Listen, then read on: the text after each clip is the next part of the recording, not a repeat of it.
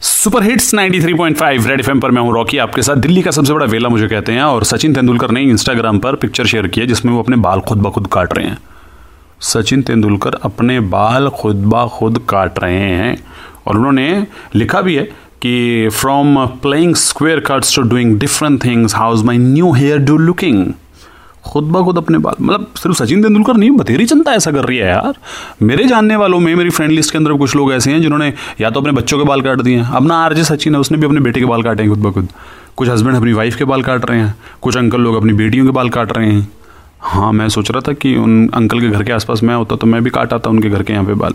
But any लोग बाग जो हैं, अपने अपने बाल खुद ब खुद काटने लगे। अपने मोहल्ले में, अपने रिश्तेदारी में खुद ब खुद मतलब जो जो घर के अंदर उनके आसपास हैं, कहते मेरे बाल काट दिए थोड़े से नीचे से।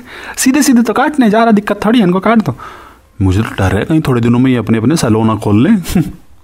हाँ बिज़नेस भाई बिज़नेस अपॉर्चुनिटी है। अच्छा बिज़नेस अपॉर्चुनिटी से याद आया कि इस लॉकडाउन के चलते ना भिन्न भिन्न प्रकार के लोग भिन्न भिन्न चीज़ें जो हैं, वो कर रहे हैं। रशिया का एक बिजनेसमैन है, जो कि साल के लगभग पंद्रह करोड़ रुपए कमाता है। वो लॉकडाउन में बोर हो गया।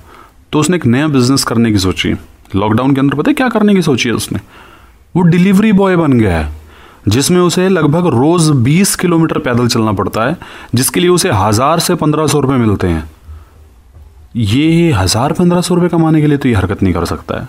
इसका मकसद घर से बाहर निकलना है और पैदल चलना है। बस। वैसे लॉकडाउन ने क्या से क्या करवा दिया ना लोगों से? आप कोई आइडिया मत सोचिए दिमाग में घर से बाहर निकलने का। इस लॉकडाउन के रूल्स का नियमों का पालन कीजिए घर पे रहिए। Stay safe stay at home Red FM बजाते रहो।